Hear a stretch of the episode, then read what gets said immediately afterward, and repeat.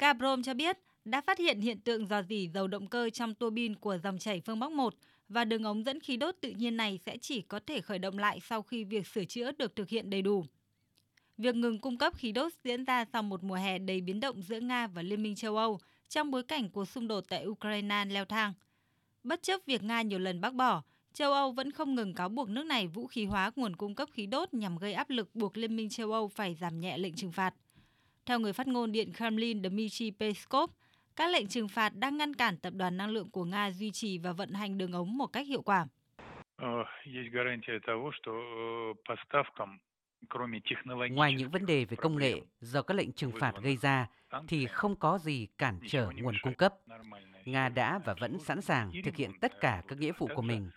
Các quốc gia châu Âu, Canada, Mỹ, Anh đã áp đặt các biện pháp trừng phạt đối với Nga. Điều này gây khó khăn cho hoạt động bình thường cũng như việc bảo trì và sửa chữa đường ống. Trước đó chỉ vài giờ, nhóm 7 nền công nghiệp phát triển hàng đầu G7 đã nhất trí kế hoạch áp đặt giá trần đối với dầu của Nga nhằm hạn chế nguồn thu từ dầu mỏ của nước này. Khi được hỏi về quyết định của Gazprom, Ủy viên Kinh tế Liên minh châu Âu Paolo Gentiloni cho biết.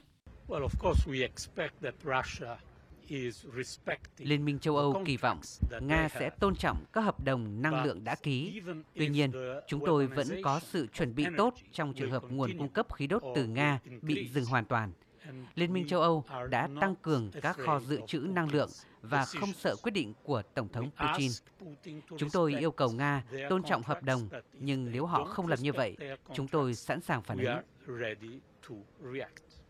Kể từ khi xung đột tại Ukraine nổ ra, Liên minh châu Âu đã tìm cách giảm và loại bỏ dần việc nhập khẩu khí đốt của Nga. Tuy nhiên, thoát khỏi hàng thập kỷ phụ thuộc vào khí đốt của Nga không phải là việc có thể làm trong ngày một ngày hai, nhất là khi nguồn cung toàn cầu đang khan hiếm. Trong khi đó, nắng nóng cực đoan cũng gây đình trệ những nỗ lực phát triển các nguồn năng lượng thay thế như thủy điện, điện mặt trời hay điện hạt nhân. Các chuyên gia tại Liên minh châu Âu cho rằng, việc đóng cửa đường ống trong thời gian ngắn sẽ không tạo ra sự khác biệt lớn, đặc biệt khi Nga đã giảm xuất khẩu khí đốt thông qua dòng chảy phương Bắc 1 xuống còn 20% công suất kể từ ngày 27 tháng 7.